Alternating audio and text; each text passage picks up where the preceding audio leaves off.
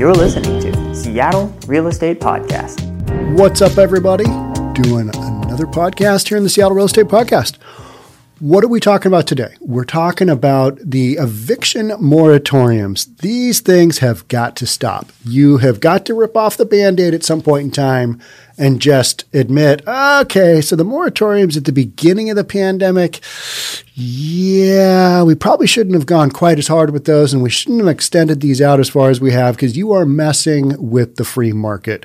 And now you've got people, you've got tenants taking advantage of this. We keep hearing story after story after story. First one I'm going to read today is California couple buys a home, pay cash, do a hard money loan, can't get the seller out because the seller becomes a tenant under California law. Guess what? Tenants have way more rights than anybody else.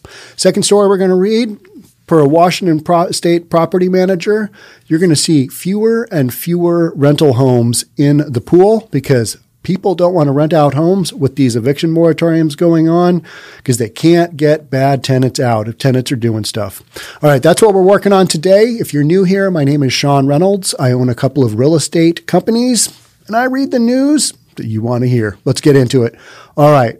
First article is a Fox Business article. Fox, Fox Business. They have good stuff. Um, but thank you to the person who sent this to me. I'm always, unless you want your name announced, I don't do that because it's a crazy time and nobody really wants to get in trouble on social media. Are you conservative? Do you have reasonable opinions? Ooh, you're not my friend anymore.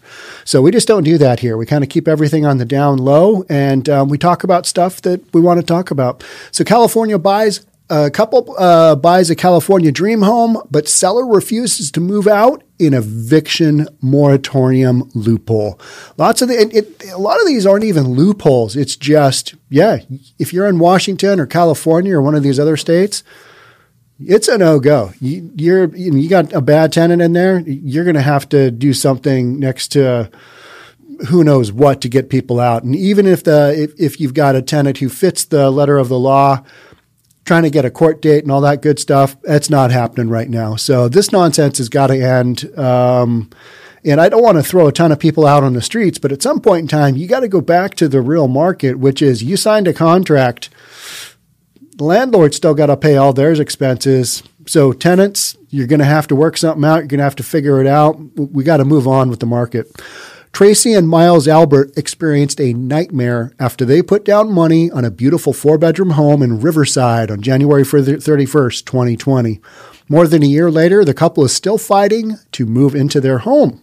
The previous owner wanted to sell immediately, but has since refused to leave the home.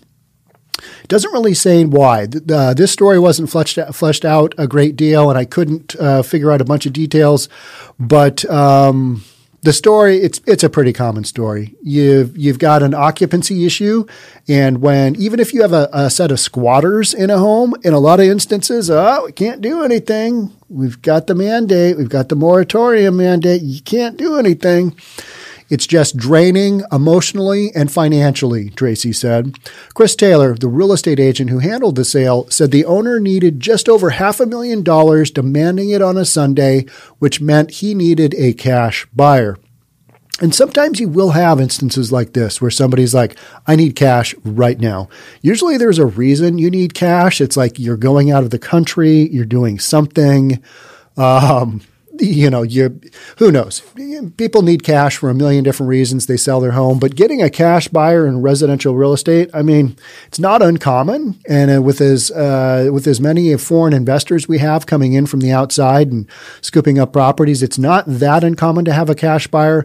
But to say that you only want a cash buyer, ah, that's that leaves a little to say, hmm, what's going on there? It took us scrambling to get everything we had, our life savings put together, and a hard money loan on top of it to make that happen, Myles said. When we, we own the house outright, That's our house, and it's all in a contract, written, legal, and done. So they closed on this thing. So hard money loan, if you're not familiar with that, it's it's a higher interest rate than you'd normally find on a typical mortgage. It's from a private lender, so your loan is not going to be sold. These people, they own your loan, and uh, they're going to service it.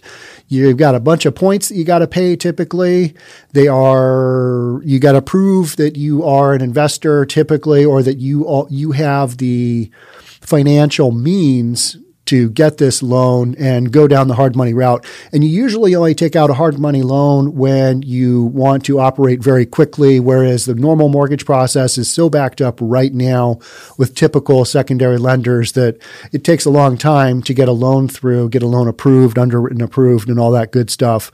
And so if people need something done quick, if they want to take advantage of an opportunity, they'll go to a hard money lender. Is it as bad as Guido the Killer Pimp? Uh, no, it's not. But it Um, you know, you're going to pay. You're going to pay for the loan, but you're paying for the ability to get quick financing. Whereas if you go to a conventional bank or a conventional residential lender, it's going to take some time. But in, you know, in those instances, oftentimes you'll get a better rate, more reasonable.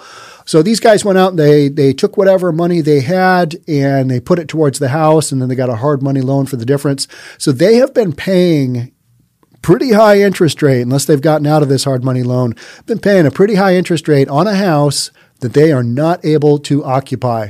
And what you usually do is you take the take the house down. So you buy the home and then you refinance it. Once you've got possession and you've got your money into it, then you refinance the home and you cash out the hard money lender. You get a typical mortgage. Um, and it, it not really sure what's happening in this case, but the bottom line is, is they can't get the seller out, because in California, you can't get a, somebody out of a house. If they don't want to get out, if they don't want to leave, ooh, with the uh, the eviction moratoriums in California, it is not a pretty sight. Same thing here in Seattle. You either have to prove that you are moving, as the owner, you're moving back into the home, which is difficult to do for a lot of folks, uh, especially if you live out of state, that kind of thing. Or you have to prove that the tenant is a is there's a safety issue. Basically, they're doing something in the unit that um, causes a safety issue, and it's a hazard for either the tenants in the other units surrounding it or whatever. You got to be able to prove it, and good luck doing that. The court system is so backed up with all this kind of stuff right now that uh, eviction moratorium cases, those they're not going well, and they're not going well for the landlords. He's been paid the money in his account, talking about the seller. So the buyer, who's the current owner, paid the guy, paid the seller.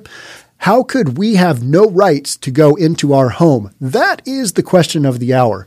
So we've got these, we've got these eviction moratoriums, um, which at the onset, everybody just pulled the trigger. Oh, yeah. I mean, we had C D C, we had state, we had city, we've got all kinds of entities going, yeah, protect the tenants. But you got nothing for the landlords, nothing for the landlords. And the homeowner in this case can't get, can't get the bad tenant out, right? So now you've basically got a squatter situation, because I bet you they didn't even have a, uh, a rental agreement written up. So you've got a squatter, you got the old seller in there, and guess what?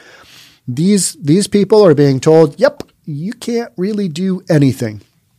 Efforts to enlist the authorities met with frustration as the COVID rules prevented them from forcibly removing the previous owner. That is every buyer's nightmare, is that somebody doesn't get out. And we've got a lot of situations going on right now on the Summit side of things on my real estate brokerage where people are really skittish about occupancy right now, because if you do, if you buy a home and you let the, you know, sometimes you'll do like an extra couple of days possession for the seller. Seller has the right to stay there or move their stuff out, whatever. You just, you know, you give them a little bit of time to get their stuff out, take care of last minute stuff once the home is closed. People are really skittish right now, because that can turn into, as in you're seeing in this case, that can turn into a year. They can turn into a forever uh, deal. And that's not really what the eviction moratoriums were were developed for. I mean, what they're in place for. They're in place for trying to keep tenants not becoming homeless.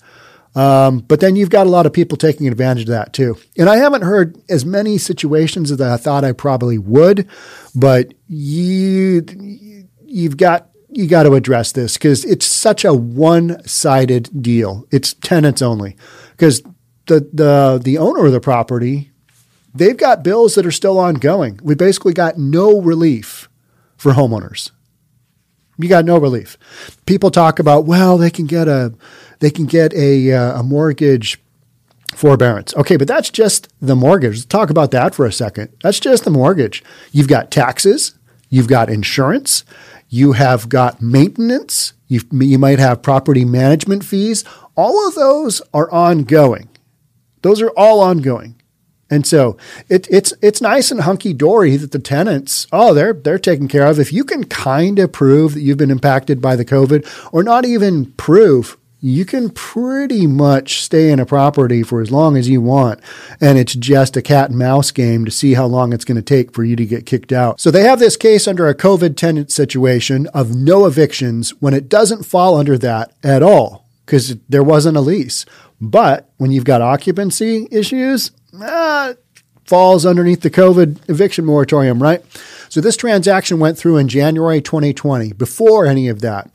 It isn't a renter who is getting thrown out. It's the guy who collected all of this money, meaning the seller collected all the money from the buyers. And now the buyers are just stuck. The frustrated husband says that when he contacted law enforcement, they told him, if you were in Arizona, if you were in Nevada, this wouldn't be a problem. You would just go take your house back. But in California, like, our hands are tied. This is what the police officer is saying. Even though we're on your side, there is nothing we can do. So I've talked to multiple homeowners and property managers who have said this is a nightmare because if a tenant gets into a property, you basically can't get them out. I mean, yes, there are a few things you can do, um, but th- the the situation under which you can actually get people out, and if you have to, you know, involve evictions, that's basically, if you have to legally throw somebody out, basically not happening right now. So what we're seeing is very few people buying properties to be put to use as rental properties. You are seeing landlords selling their properties. We're going to talk about that here in a second, um, because you've had, you've also had a massive run up in price, home prices, right? So the other major thing that we've had throughout the pandemic is if you got homeowners who are like, man, these eviction, I've got a good tenant in my property, but that lease is coming due and my tenant's going to move on. Do I really want to keep this property? And the answer for a lot of homeowners, for a lot of um, landlords is, hey, I've had a big run up in equity. We've had some of the most the massive appreciation we've ever seen. I mean, the market is just, it's on fire. And so homeowners, and maybe a year ago, maybe two years ago, were looking at their numbers going, yeah, I'll hold it another couple of years. Guess what? That time has come where they are considering selling. And so you're going to have fewer and fewer properties in the rental pool. That is what's going on. So these eviction moratoriums are directly going to impact the number of properties in the rental pool. So who gets impacted in the end? That's right, the tenants. So let's read the second one. Washington property manager says many are choosing to sell due to eviction moratorium. And I can't really blame them, especially if, like, you're in Seattle where you've got just these ridiculous rules. Seattle, the city council is proposing that every tenant who is faced with eviction gets access to an attorney that is paid for by the city. That is literally legislation that we're talking about. And I and I understand what what the, the concept there is, but what about an attorney for the landlord? What about an attorney for the property owner? How about that? How about we how about we look at that? It's just, this thing is so one-sided and it drives me crazy. But I'm a real estate guy, and I think I think when you sign a contract, you should honor it. Hey, you lost your job due to COVID? Yeah, so did a lot of other people. You got to figure it out. You can't have the government basically covering everything for you. At some point in time, you're going to have to man up, figure it out, work with your landlord, and get back either on the payments or move the heck out and move on. And I know that there's so many clickbait articles out there on um, millions and millions are going to hit the streets. I don't see that happening. I don't think that's going to happen.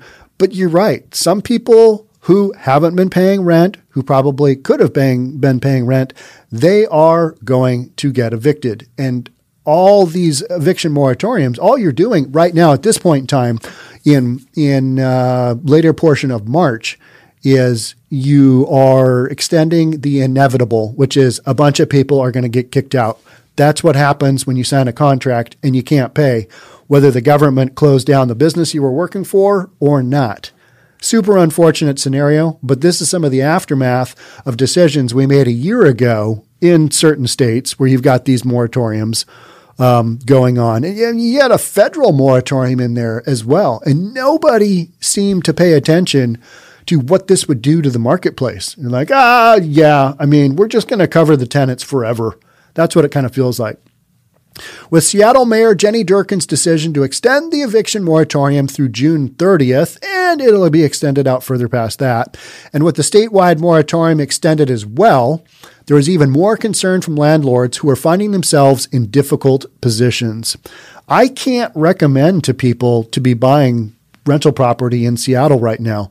I mean, honestly, if if I do that, I have to tell people, all right, if you want to buy a property and rent it out in Seattle, here are currently the uh, moratoriums you are faced with. You know, city, state, federal. I mean, if you get a if you get one tenant in there that goes sideways on you, good luck with that. You're hosed. That that's that's literally what you're going to say is you're hosed. So Heather Maggio, property manager with REMAX, whose area includes King and Pierce counties, says the issues are constantly piling up and there are some serious implications.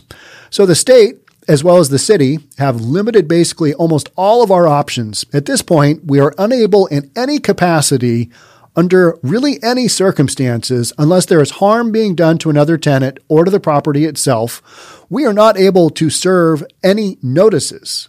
So serving notice is the first kind of step in the eviction process. It's when somebody doesn't uh, pay. You do fourteen-day notice. Mm, that is a not a happening right now. So traditionally, you don't receive rent. You do uh, so traditionally, if you don't get your rent, you do a fourteen-day pay or vacate. So you either pay up or get out, or and that leads to cops coming in and helping us with the eviction as you progress, she explained. We're not able to serve any notices of any kind. It, and the thing, this thing is so one-sided. It's just incredible. It's like, what? Since how how does that how does this even how does this even come about? Well, we live in Washington. We live in California.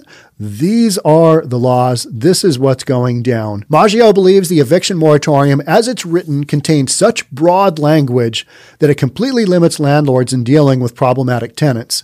And that's what we're hearing a lot about, is that that the language is it's it's so wide that just about any tenant, if they say, oh, I was, I was, I was, I was impacted, I was impacted, even though you know darn well they're not. Like, I've heard of situations where tenant who was, uh, what was the deal? Oh, software engineer for Amazon. Just stopped paying rent at the beginning of the moratorium because they realized, hey, I don't really need to pay. Now, these are unscrupulous tenants, and the majority of tenants have been paying. And um, I'm actually surprised I haven't heard more stories in the real estate industry of people not paying.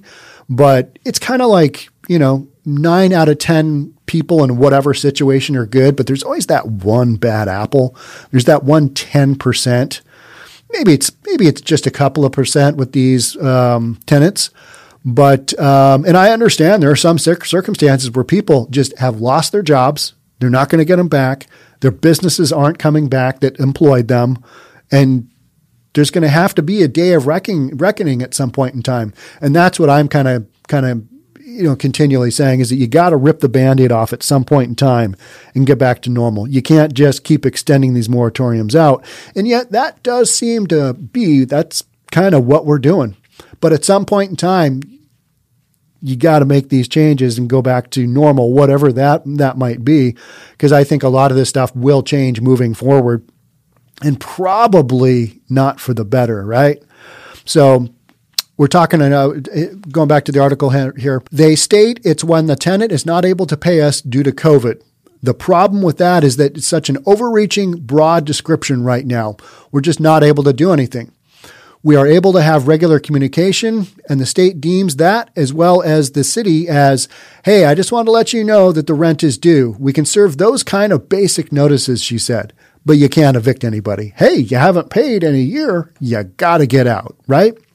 Past that, we're not able to go and have conversations. We're not able to really do much of anything. And that is the frustrating thing for landlords right now. Even just beyond basic conversation, you're not going to have those talks. And anything even remotely looking like, hey, you haven't paid. We need to get you out of here. You need to start figuring things out. That is a no-go. No-go. Not happening. Not happening in twenty twenty and this far in twenty twenty-one, right? So how much strain is that putting on them right now? Well, the problem is landlords still have to pay their mortgages. This is what I've been saying all along, right? I mean, this is not brain surgery here. Landlords still have to pay their mortgages. They still have their expenses, and they got a lot of them because properties take a lot of money to hold together. They still have their association dues if you're renting out a condo. Those are still due, and taxes are still due. Management fees are still due.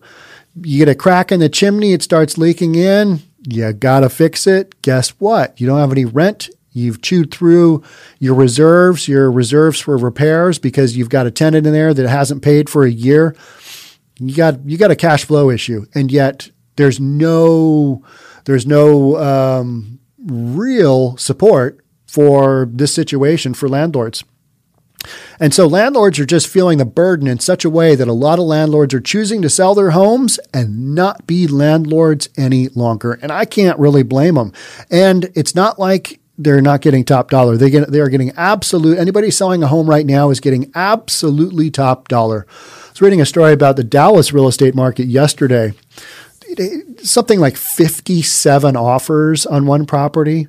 It's getting bad. Here in Washington, in Seattle specifically, we've been dealing with multiple offers for years and years. That's nothing new. But the amount of demand for properties, because interest rates are low, and now we've had interest rates bump up a little bit, hovering around three percent, but they're still historically really low.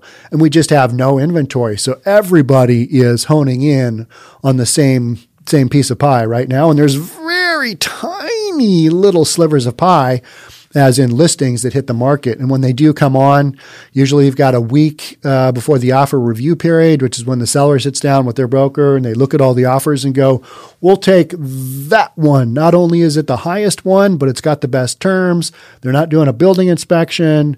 They waived their financing contingency. They gave us fifty thousand dollars earnest money made payable directly to the seller, non-refundable. Those are the kind of terms that are winning uh, deals right now. And a lot of times they're cash offers or big down payments because those are the deals that have the highest likelihood of closing. They're not going to go sideways. three point five percent down F H A purchases, you know, first-time home buyers, very difficult time in this market, very difficult time. It's not happening because basically you're competing against anybody who has a little bit more money. They're going to have a better chance at getting that offer uh, received by the seller than you are if you're a, a first-time home buyer. So it's a very hard time for a lot of first-time home buyers and people without a lot of cash to, to put down. That is just, that's been the reality during this whole COVID thing. It's been crazy. It's like you would think that the market would just tank, but it's actually gone the other way because interest rates have dropped and people have a lot of time on their hands. They're sitting at home already going, I need a bigger home. I need a bigger home. I need a bigger home. So they get on Redfin, they get on Zillow, and they start looking around, and then they get in their head, oh, we need to move. We got to go. So they sell their home and they move on to the next one. And there's just a ton of activity has happened, a lot of rotation of housing. So back to the article here. So it's starting to put this really thin margin on what we have available for rentals, which as we age out of this, meaning get through the whole coronavirus thing, we're going to have less and less rentals, and it's going to raise prices for the tenants. So the city is trying to help tenants, but in the end, it's not helping at all. And that's kind of the way I see it as well. You're going to have the opposite effect. You're going to have a, you're going to have a ton of properties taken out of the rental pool because people don't want to deal with, well, what if I get a tenant in there who claims that they can't pay? What if I what if I roll the dice and I get that one tenant? I'm hosed. I don't have the financial means to do this.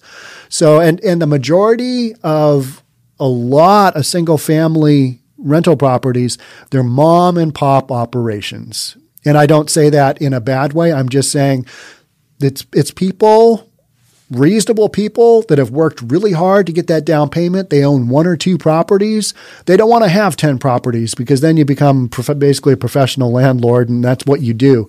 A couple of properties, you can build up some amazing equity without a ton of work. You're still going to have to hold the property together. And depending on the age of the property, even a newer property, it still needs a lot of maintenance. It's like a car, right? If you don't maintain it, it's going to go sideways on you. It's going to break down. You're going to have to pay the piper at some point in time, whether that's doing a bunch of repairs or discounting the property when you sell it. So a lot of the the appraisals I've done over the years and the appraisals that Reynolds and Klein Appraisal has done on single-family rentals or maybe condo rentals or two to four unit properties, which is duplex, triplex, and fourplex. Those all count as residential, non-commercial. A lot of those, those are owned by mom and pop, husband and wives, single investors, you name it, whatever. But it, and it's not like those people are just sitting on enormous piles of cash. No, they're trying to build equity. They're trying to build something for their future. And then along comes the coronavirus and a tenant who says, yeah, I, I, I don't need to pay. I can just hang out here. And guess what? I can see the writing on the wall. I'm not going to get evicted. I'm just going to hang out and see what's going on. But guaranteed, guaranteed, when these evictions start to get lifted and they can no longer justify in any way keeping these eviction moratoriums in place, there you are going to see story after story after story about some poor tenant, didn't pay his rent, got booted out on the street, now is homeless.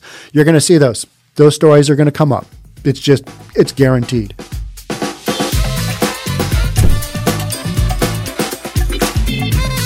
Don't forget to subscribe to our channel and hit the notification bell so you'll know when our next video is out.